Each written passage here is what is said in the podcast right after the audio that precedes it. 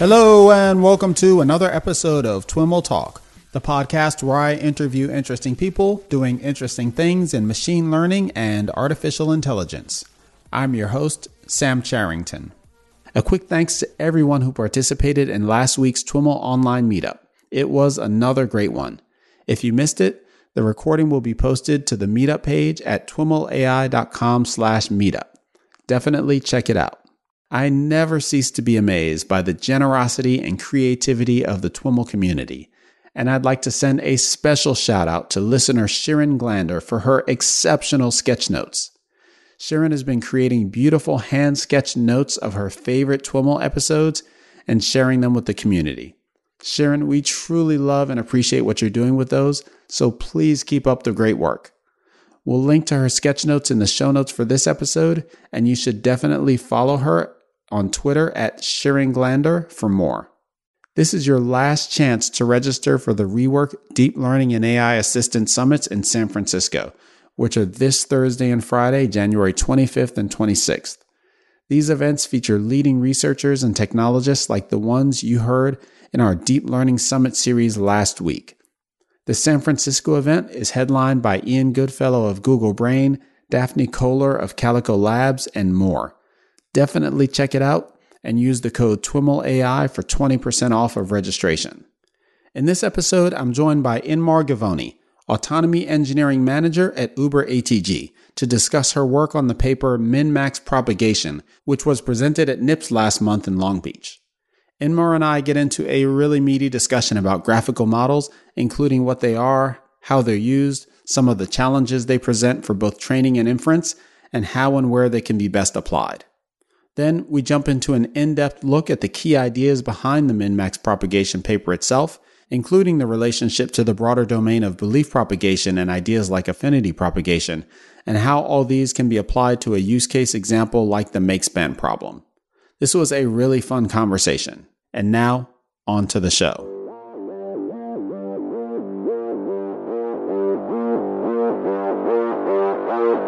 All right, everyone. I am on the line with Inmar Givoni. Inmar is uh, the autonomy engineering manager at Uber ATG. That's Uber's advanced technology group in uh, Toronto, Canada. Inmar, welcome to This Week in Machine Learning and AI. Thank you, Sam. It's great to be here. Uh, it's awesome to have you on the show. We've been uh, trying to get this coordinated for quite a while. So um, I'm glad we're able to make it happen early in the new year. Absolutely. I'm excited about this. As is our tradition here, why don't we get started by having you tell the audience a little bit about your background and how you got interested in machine learning? Sure. So for me, it actually started pretty early on in the sense that uh, back in high school, I thought I wanted to be a neuroscientist. And I was pretty sure that understanding and researching the brain um, is the most interesting thing that I could apply myself to. Uh-huh.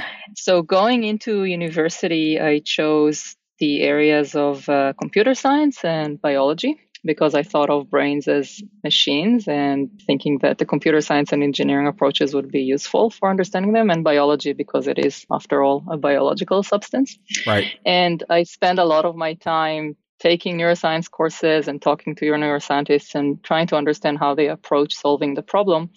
Uh, at the same time, towards the end of my undergraduate degree, so the last year, I also took a machine learning course and first of all, the, the machine learning course was really interesting. It was such a different way of thinking about how to solve problems that really appealed to me. The mathematics of it were beautiful. It combines a lot of things that I previously learned and they never really clicked into one place. So, you know, anything from linear algebra, calculus, probability theory, statistics, graph theory, combinatorics, all of it is used in one way or the other in machine learning.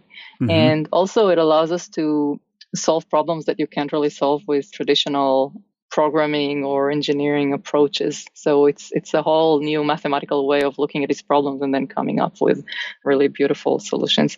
And as for the neuroscience, I felt like maybe instead of trying to understand the brain, a different way of doing it would be to try and build software that exhibits intelligent behavior. So that drove my decision to do a PhD in machine learning. And so I moved to Toronto, which is one of the best places in the world to do machine learning research and did that for a few years. And uh, while I was in school, I did a few internships and I also realized that I really like working towards a specific product and mm-hmm. towards something that is tangible and is out there in the world and people use and is also up for that type of scrutiny. So after graduation, I worked in various companies on uh, applications of machine learning okay. to real world products. And uh, I like physical things. So in all of them, there was some sort of a physical product that you can actually touch. And, uh, and of course, self driving cars is one of the most exciting uh, new technologies. I mean, maybe the technology itself is not that new, or the idea of doing it is not that new. It's been around for about a decade at least, but it's now really coming into you know full attention from everyone in the world and i thought joining this office would be an incredible opportunity so i've been here for a few months now oh wow and what specifically do you do there so the office in Toronto is a research and development office. It's led by Raquel Urtasun, who is one of the world experts in the intersection of self-driving, deep learning, and computer vision. Mm-hmm. And there is a, a, research group of researchers who are working on creating new, innovative, cutting-edge algorithms for uh, using deep learning for self-driving. My role is helping take these products, these research prototypes, and first phase algorithms, and uh, actually get them into the car. So get them into production.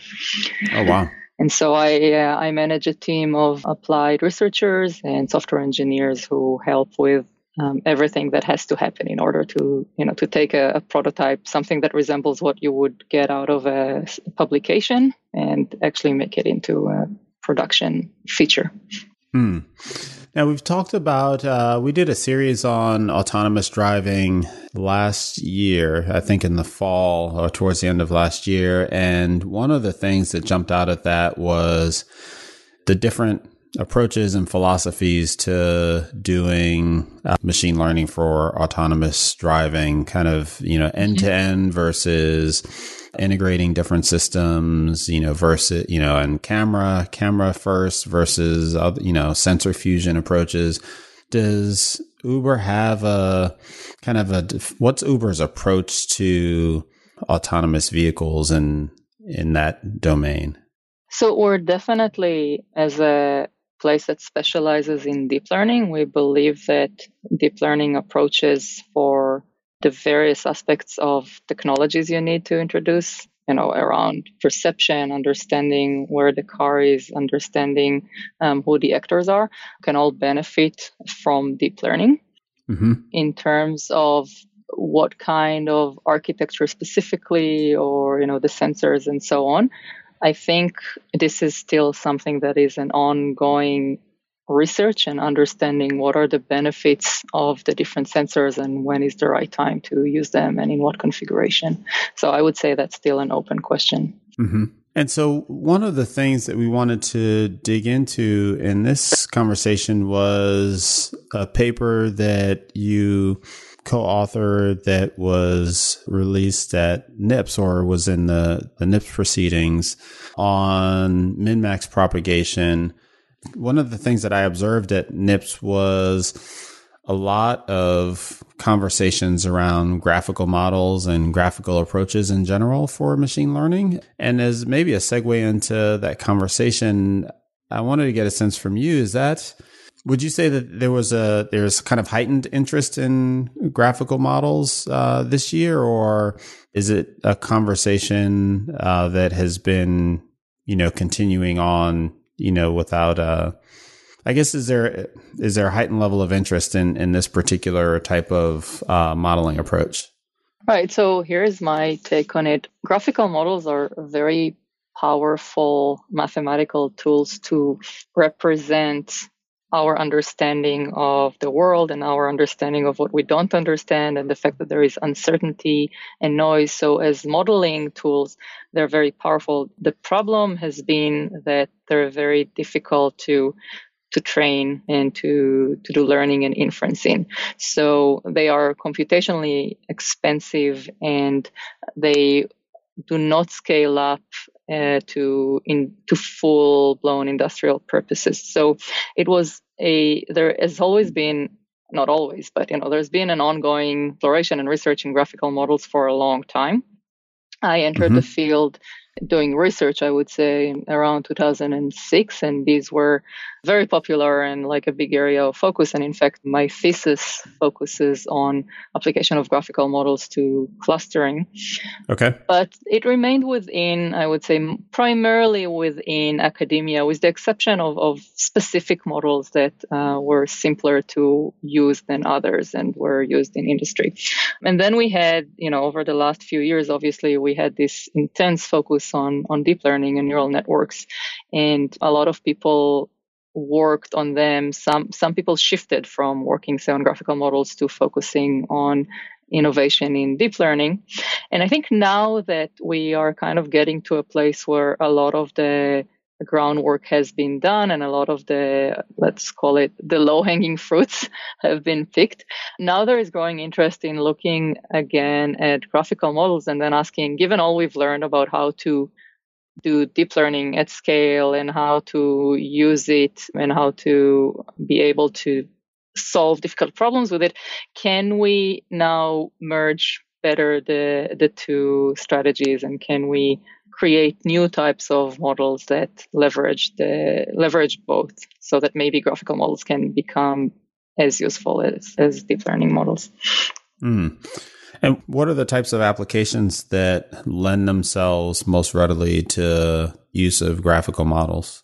There are many different applications. One that is commonly, I would say, looked at is in, let's say, healthcare. So, understanding or predicting whether a particular patient has a particular type of cancer. You can describe all that you know about the different measurements you've taken and, and so on using a graphical model. And then you can try to infer the actual underlying state of their illness, if they have one, the type, the, st- the stage, and so on. And the main idea, as I understand it, behind the application of graphical models is as opposed to traditional I guess traditional, we'll, we'll start with uh, calling it traditional, but a typical data set, let's say, uh, where you've got data points and the, the data set doesn't really express any inherent relationship between the data points as opposed to mm-hmm. a relationship between, you know, features within those data points. Uh, within what graphical models are really trying to do is identify relationships between the data points in the data set. Is that uh, an accurate assessment? Yes, yes. They deal with representing all sorts of quantities in the world as, as variables and either explicitly saying that there are known complex relationships between these variables or trying to learn the complex relationships between these variables. And when you say explicitly saying that there are known complex uh, relationships, is is are you there describing kind of pulling in prior knowledge about the relationships between these variables into the models, or? Yeah, that would be one way of doing it, where you represent all sorts of prior knowledge given with, with distributions that you believe are well suited to represent your prior knowledge and also representing the actual relationships between the variables. So if we're trying to think of a relatively simple example, let's say that I'm trying to represent an image in terms of a graph. So maybe every pixel in the image uh, will be a node in the graph, and every pixel will be connected to the pixel that are around it. And these connections, these edges on the graph represent the fact that we think that um, the value of the pixel is highly correlated to the value of the pixels around it, right? So, mm-hmm. for example, if we know about the pixels around it, we can make guesses as to the value of the pixel, or we can represent the possible values of it as a distribution that is not uniform. It learn it knows something from its surrounding. So that would be one way of representing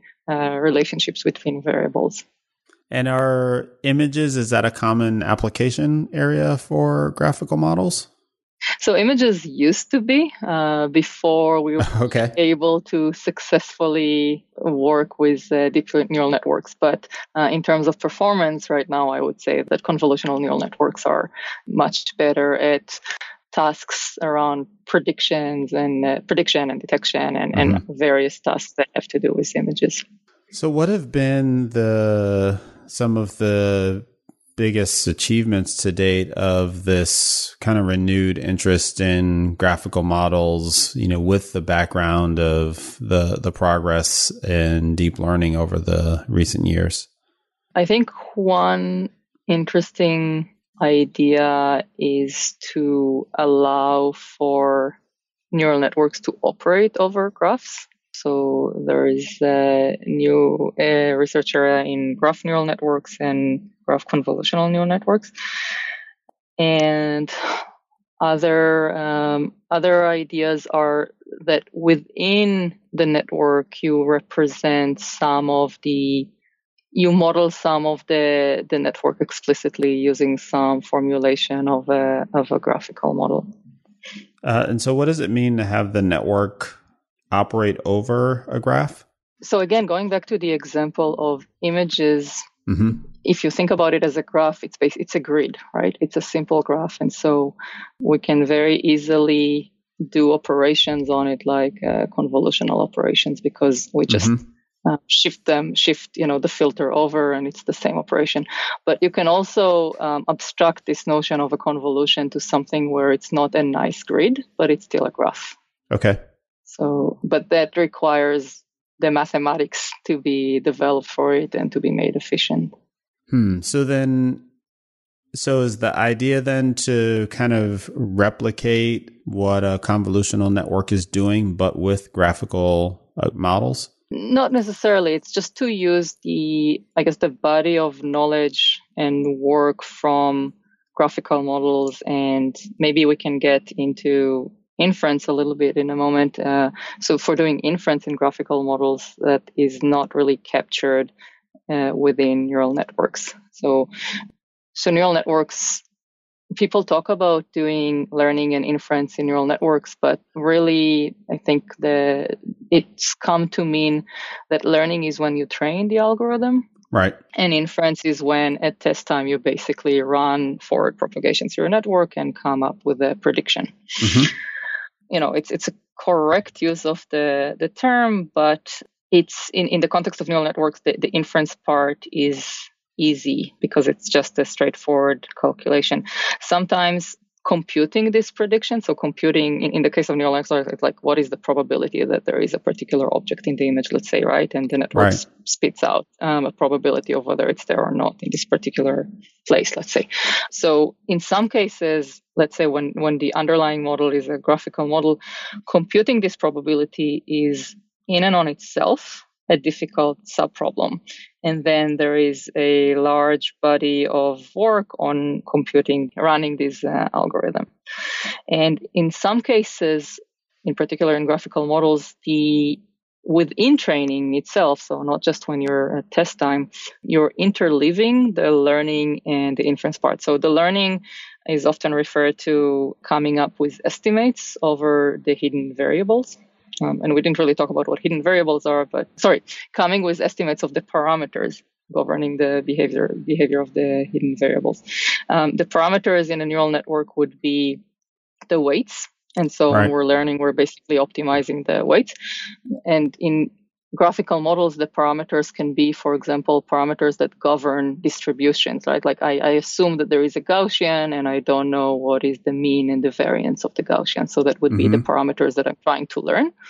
But then there is also an inference part, which is computing all sorts of typically predictions or probability distributions on the, the variables of, of interest. And that requires running some sort of a sometimes complex computation. And when I'm done with that, I sometimes it, iterate back to the learning part. So given that I've refined my estimate of the probabilities, now I refine my estimate of the learning uh, part of the parameters and go back and forth between the two. So, so what I've just described is a very high level an algorithm called the expectation maximization algorithm or EM algorithm, which is used for doing learning and inference in graphical models like a Gaussian mixture model, for instance. And if you want, we can talk a little bit about what is a Gaussian mixture model. Yeah, before we do that, so the expectation maximization that you were just just describing, this is trying to contextualize this. We were talking about training and inference, uh, and you mm-hmm. started to talk about inference, but this is this is used as part of training, but it includes so we inference about, uh, calculations. Uh, is that the? Yeah. So again, in in non-neural network world, when you're talking about the training procedure itself, may include both learning and inference. Got it. And so you need to maybe the Gaussian mixture model is is a good example to run through for that. So in, in Gaussian mixture models, we basically have a whole bunch of data Mm-hmm. It's a way of clustering the data, let's say. So in clustering, we assume that the data can naturally be divided into groups, right? Or clusters. And what makes a good cluster is that the points in the cluster are quite similar to each other and they're quite different from other points in other clusters. But now that I'm given a whole bunch of data, how do I go about actually finding these different clusters? And in a Gaussian mixture model, I basically make an assumption that there was some process that generated the data, which is uh, let's say that the data happens to have five clusters. So, so someone, you know, flipped a coin or rolled a dice and sampled the centers of the clusters. Right, right. And then um, from each center, a bunch of data points were sampled, but there is some noise involved, right? Mm-hmm. And so now if all I get to see is the end result is I get to see a lot of points and I need to infer, I need to learn the parameters. So I need to learn the means of the clusters, the centers of the clusters and their variances, um, mm-hmm. how noisy uh, the cluster are. And then I need to infer the probability that each point came from any one particular cluster. So that would be a, a distribution over the clusters. You're typically are you also inferring the number of latent variables or processes that is producing your data, or is that always an assumption that you make in your modeling? Oh, so that's a good question. So the traditional algorithm um, assumes that this is actually given an, as an input. Somehow I figured out that there are five clusters, mm-hmm. right? But of course, that's not really a good assumption because I typically don't know.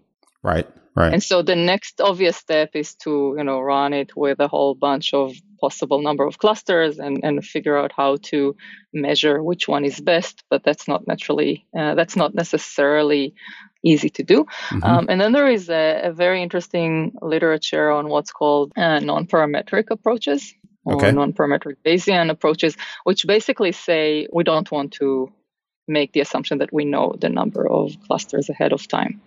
And so we're going to also inject that. And because it's Bayesian, they're not actually inferring the number of clusters, they are integrating over the number of clusters. So, okay. uh, so it gets into fairly complicated math, but there's definitely the attempt to try to accommodate for that. And, and going back to what I was saying before, that's an example of some really interesting and fairly, you know, beautiful mathematics around that area, but it's not yet practical to run these algorithms at scale. Is that when you're saying these algorithms in this case, are you referring to to which in particular? Non-parametric in particular? The Gaussian mixture models are fairly widely used. Is that right? Yeah. If yeah, if you know the number of clusters, like, or if you're going to assume that you give it as an input to the algorithm, then that mm-hmm. that is an algorithm that can be applied uh, quite successfully to to data. And so um, going back to this thing, the, the EM algorithm, what you typically end up doing is iterating between two types of computations. One is given some estimate of different means and variances of each cluster, Mm-hmm. I will compute, I will do the inference, so I will compute what is the probability for each point to be associated with each one of the clusters. Mm-hmm. And then after I'm done computing that, I go back to re estimating my parameters and refining the estimates of the parameters. And I do that until convergence. Hmm. So does that mean you're iterating on the like the cluster centers and the parameters of your distributions for each of the clusters as you're incorporating the the points into the clusters? So this is for training time. So in training time, in this case, I assume I have access to all of my data, and I'm just trying to figure out, you know, where are these cluster centers and their variances, and uh, which point belongs where. Right, right. And so, so I will train by running the EM algorithm. I will end up with estimates of the cluster centers and their variances. And then if I'm getting a new data point, then I can do the prediction of, you know, what is the probability that it came from cluster one, two, three, four. Mm-hmm. Right. So where does min-max propagation fit in? Right. So now we kind of have to step quite a bit back. So, so at, at a very because we kind of dove into one particular example, and and even with uh, even with Gaussian mixture model, the inference itself is is relatively relatively straightforward. Let's say. So at a very high level, this is a very very high level novel algorithm to approximately solve a particular set of NP hard problems. And the algorithm is a new variant of belief propagation. And the problems that we're looking at are min max problems. And in particular, we demonstrate it on make span. Now, in order to parse through all of that, we have to talk about what each of these things mean, right? Right, right. so I can I can start talking about it and you can interrupt me with, with questions, but I'll try to I'll try to to take us through all of it. Okay. So NP hard problems are, you know, roughly speaking, problems for which we don't know if there exists an efficient solution that will run in a reasonable amount of time. Mm-hmm. Uh, we typically know a brute force solution. So mm-hmm. uh, the problem with brute force is that as the problem scales, it takes longer and longer uh, in a typically exponential manner, manner. So it's just not practical. Mm-hmm. And so finding solutions that are approximations to NP-hard problems that run in a reasonable amount of time is a pretty big research area in theoretical computer science and other disciplines like uh, operational research. Mm-hmm. Okay, so that's NP-hard. Now, if we look about min-max problems, they appear a lot in game theory, decision theory, and other math and science domains. And the technical definition is that you have a function of two sets of variables. Let's call them x and y, and you want to find the mean over x, max over y of the function xy. But that doesn't really give a lot of intuition. So, so let's try and look at, uh, at an example. So in the paper, we'll look at a problem called make span, which should be fairly easy to grasp. So let's say you have a bunch of um, incoming jobs, and I'm talking about jobs in the computer science sense. So some automated tasks that need to be executed on a computer. Okay. And each will require some, some amount of resources. So some like think about CPU or memory, right? To run. And we have a bunch of machines mm-hmm. sort of like a computing cluster to run it. And maybe each machine has slightly different capabilities. So each will take slightly different time to run each one of these jobs. Mm-hmm. Okay, so we want to run all of them. So we obviously want to divide up the jobs in a way that everything finishes as soon as possible. And if we think about it, that time will be determined by the bottleneck, the machine that will take the longest to process all the jobs that were assigned to that machine. Mm-hmm. So what we want to do is we want to minimize the maximum time it could possibly take. We want to find a way to split up the jobs across the machine so that we minimize the maximum time it would possibly take to execute the jobs. Got it. And you call this problem what? Make span? Make span. Make span? Okay. Sounds like yeah. a job shop problem. Yeah, yeah. Um, it's related to that. Okay. Yeah. And notice that there is a simple brute force solution, which is, you know, try out all the different ways you can divide up the load, right? Uh, mm-hmm. But the problem, of course, is that this will be exponential in the number of jobs. And so it becomes very intractable very quickly. Okay. So, okay. So now we understand at least one example of a min max problem. And um, so the algorithm we presented is, again, in the context of uh, it's to solve the min max problem. And the paper demonstrated on the make span problem, but it's, it's a little bit more, it's more relevant than that. It's relevant for a set of min-max problems. Uh, and it goes into the technical properties of which kind of min-max problems uh, can be addressed. So I think we can skip that. So now we can talk about the algorithm. Well, can you give us a, a high level characterization of, of those types? Min-max problems? The types of min-max problems, just to get a sense for, you know, even what are the you know, what are the dimensions, you know, around what you're thinking about characterizing these problems? So they are of the notion of I want to minimize my worst case scenario. Mm-hmm. right? So uh, another another example of um, min-max problems is when you have some sort of a two-player game and you're trying to come up with a strategy so that whatever the other player can do, which is some sort of a, you know, I will incur some loss. Right. So the maximum loss, um, I want to minimize that. Okay. So that's kind of the most abstract formulation for that problem. So then it, it sounds like what you've done in the paper in terms of characterizing the types of min max problems to which this particular method applies. It, it's not necessarily an intuitive characterization, it's more mathematical. Yes, it's, it's detail, of, I guess. Uh, yeah, yeah, exactly. It's Got a it. set of Okay. uh, restrictions, let's say. Okay.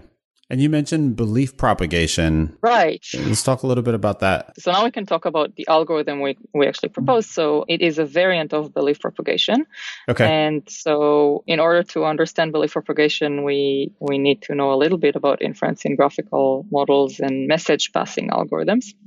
And we talked already a little bit about inference in, uh, in graphical models. In the context of describing going back again to the notion of you know we have data or observations and we assume that there is some noise in these observations in these measurements and then there is some uncertainty and we assume that there are some quantities that we don't have direct way to measure but are depend they have dependencies with relationships with the quantities we're able to measure um, we often talk about this in terms of observed and hidden variables. And they are, uh, in graphical models, we try to capture the way in which they are related using a graph. So basically, every variable, whether it's something that we've observed or something that we can't observe, is represented as a node in the graph. And Mhm. then the um, interactions between these variables are represented as edges in the graph. And once we describe the problem in that manner, we can start borrowing from, you know, graph theory and graph algorithms uh, to answer different questions about the graph that we have described, which is basically a representation of the probability distribution over all of these variables. So belief propagation is a general algorithm. It has several existing variants that are quite well known. One of them is the max product belief propagation. Another one is sum product belief propagation. And they are algorithms or recipes for computing these quantities of interest. So let's say that we have a bunch of these hidden variables. And one question we can ask is, you know, let's say that they are binary. So they can either take the value zero or one.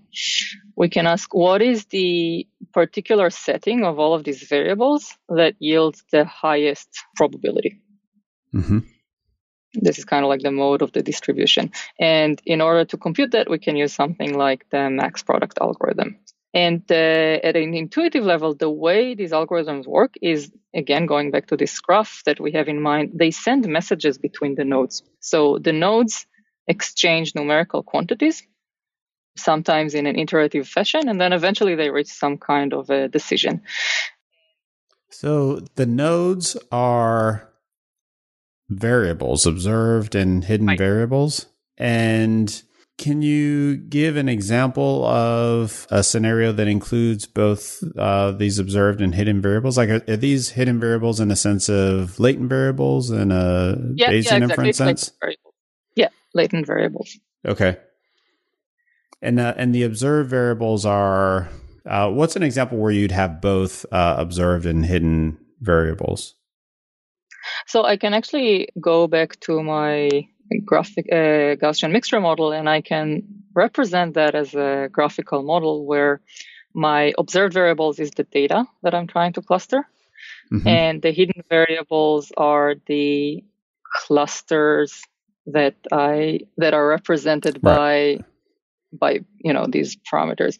And and maybe i can talk in order to kind of segue into into this particular the, the min max inference i'd like to talk about another clustering algorithm which i think would really focus us on the the inference side of the the hidden variables Okay. so, so that that's a different clustering algorithm, and this was actually the focus of my thesis uh, work, and it's called affinity propagation.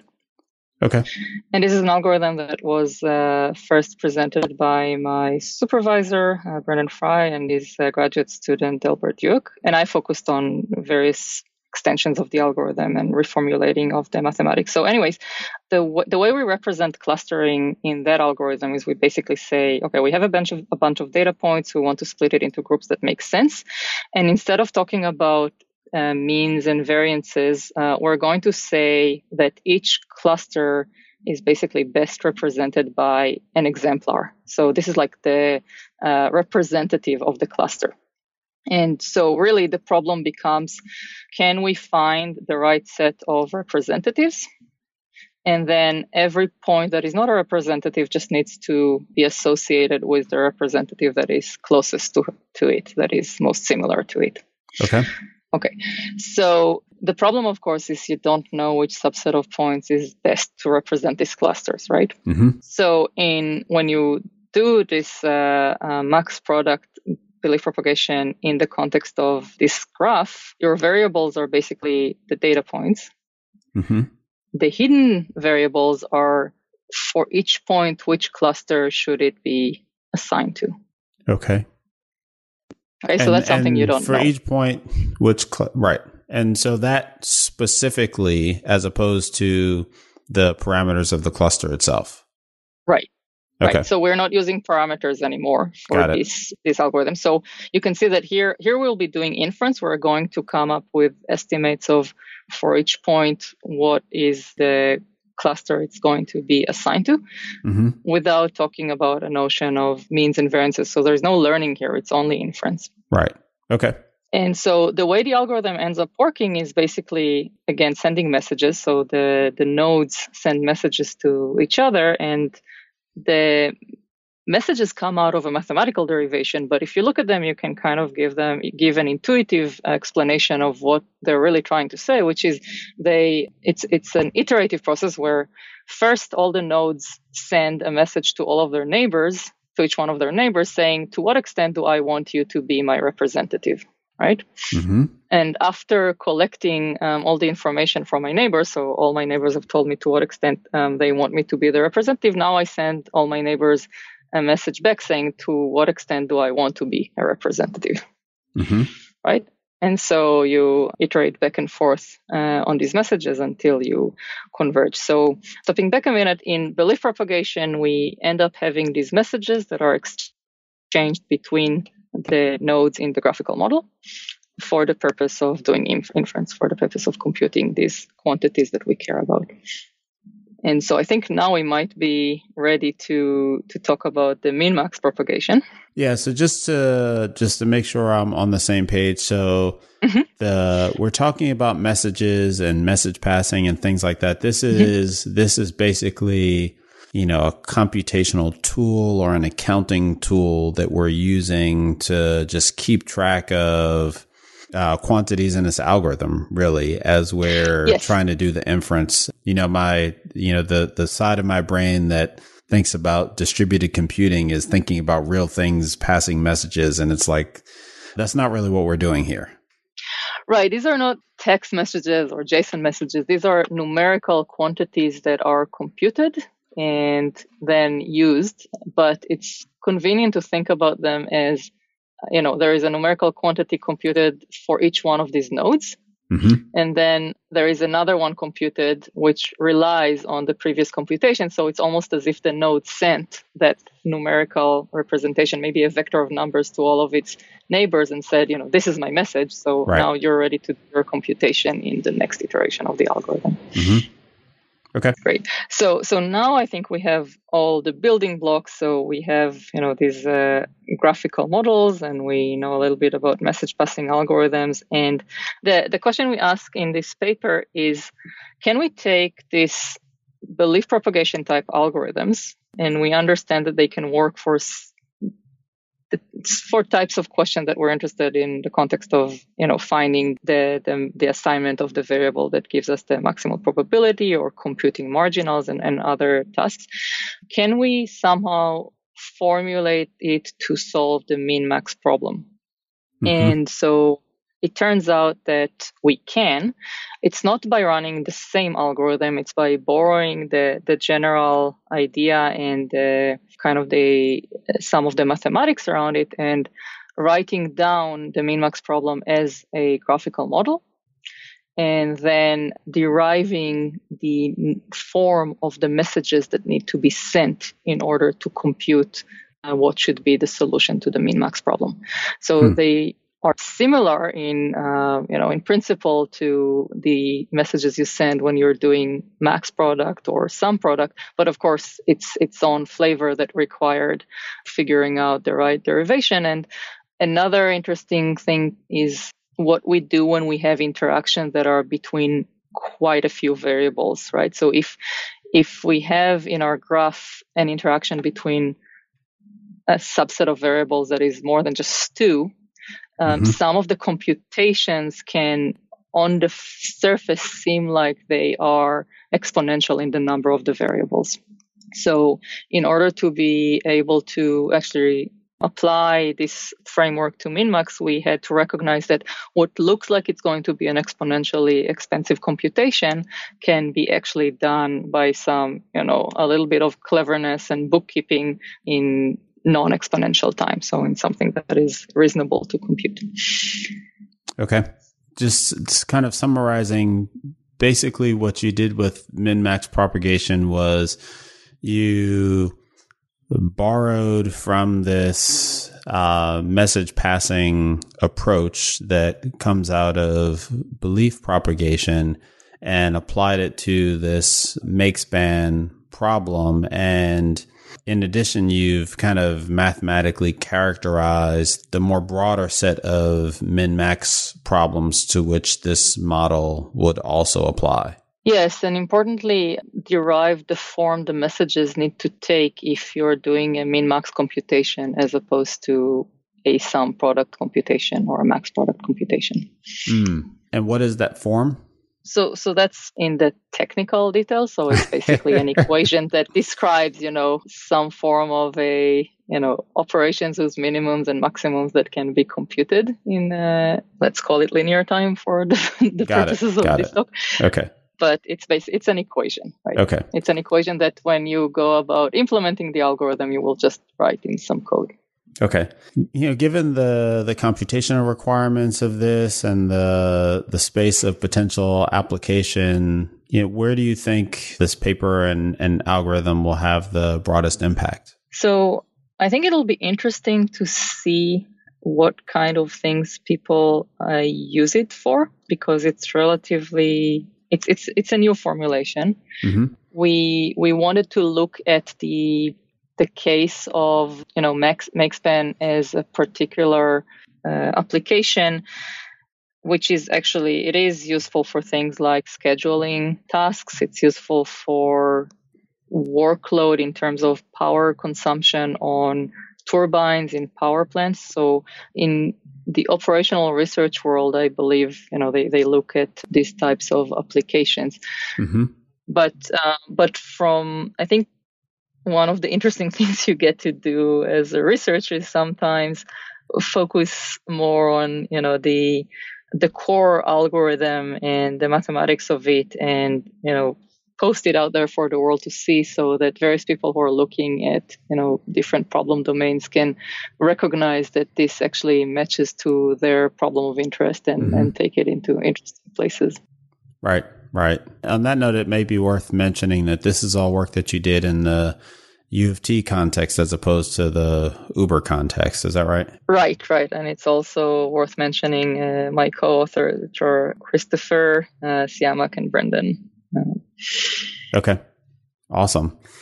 Very cool. You know, it strikes me that uh, this is a little bit of an aside, but I'm not sure that you know, but we do a, a monthly meetup where we kind of dig into research papers and we've done a bunch of kind of deep learning focus ones, but it strikes me that this would be an interesting one to maybe have you or one of your co-authors present to the group to really dig into some of the details here. A lot of, it seems like a lot of the, a lot of it is in the details. Yeah, and uh, I would be uh, happy to to talk about that and to to look into this opportunity. I think one of the again as a side note, one of the exciting things about deep learning is that they're so successful mm-hmm. in terms of uh, you know how applicable they are to to problems that we care about.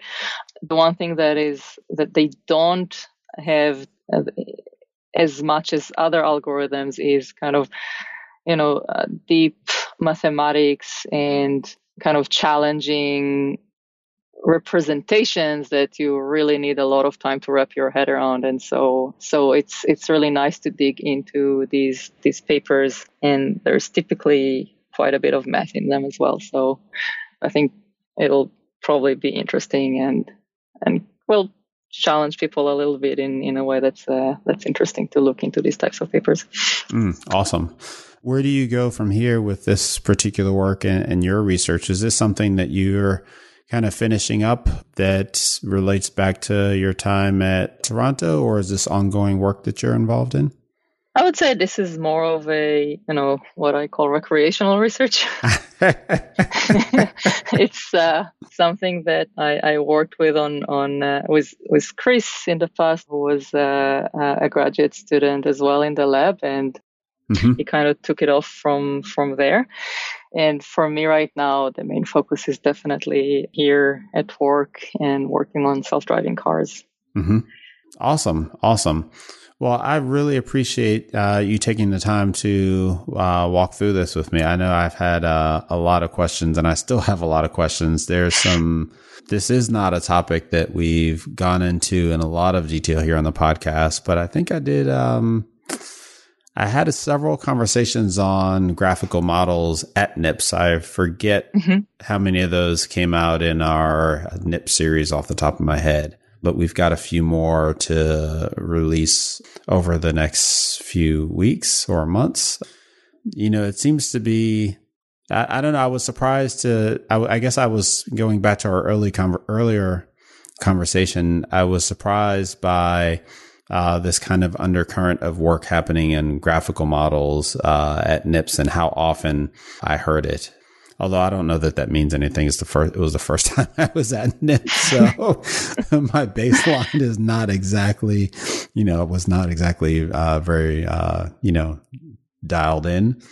But there definitely seems yeah, to be a lot of people interested in this area. Yeah, yeah, oh, yeah, uh, absolutely. I mean, again, uh, neural networks have kind of taken front stage for the last few years, mm-hmm. and mm-hmm. but there's always ongoing research on on graphical models and on an array of other problems in uh, machine learning. And so I think it's kind of nice to see things like the focus going back to to some of these models and seeing what can we do with them now. Mm-hmm. Absolutely. Well, on that note, Inmar, thank you so much for joining us. Absolutely. Thank you for having me. And I hope uh, it makes for an interesting listening, or at least uh, if not everything was uh, super clear as an introduction to, to go and explore some more. Absolutely. Absolutely. Thank you. Thank you. Bye bye. All right, everyone. That's our show for today. Thanks so much for listening and for your continued feedback and support. For more information on Inmar or any of the topics covered in this episode, head on over to twimlai.com slash talk slash 101. Of course, we'd be delighted to hear from you, either via a comment on the show notes page or via Twitter, directly to me at, at Sam Charrington or to the show at, at TWIMLAI. Thanks once again for listening and catch you next time.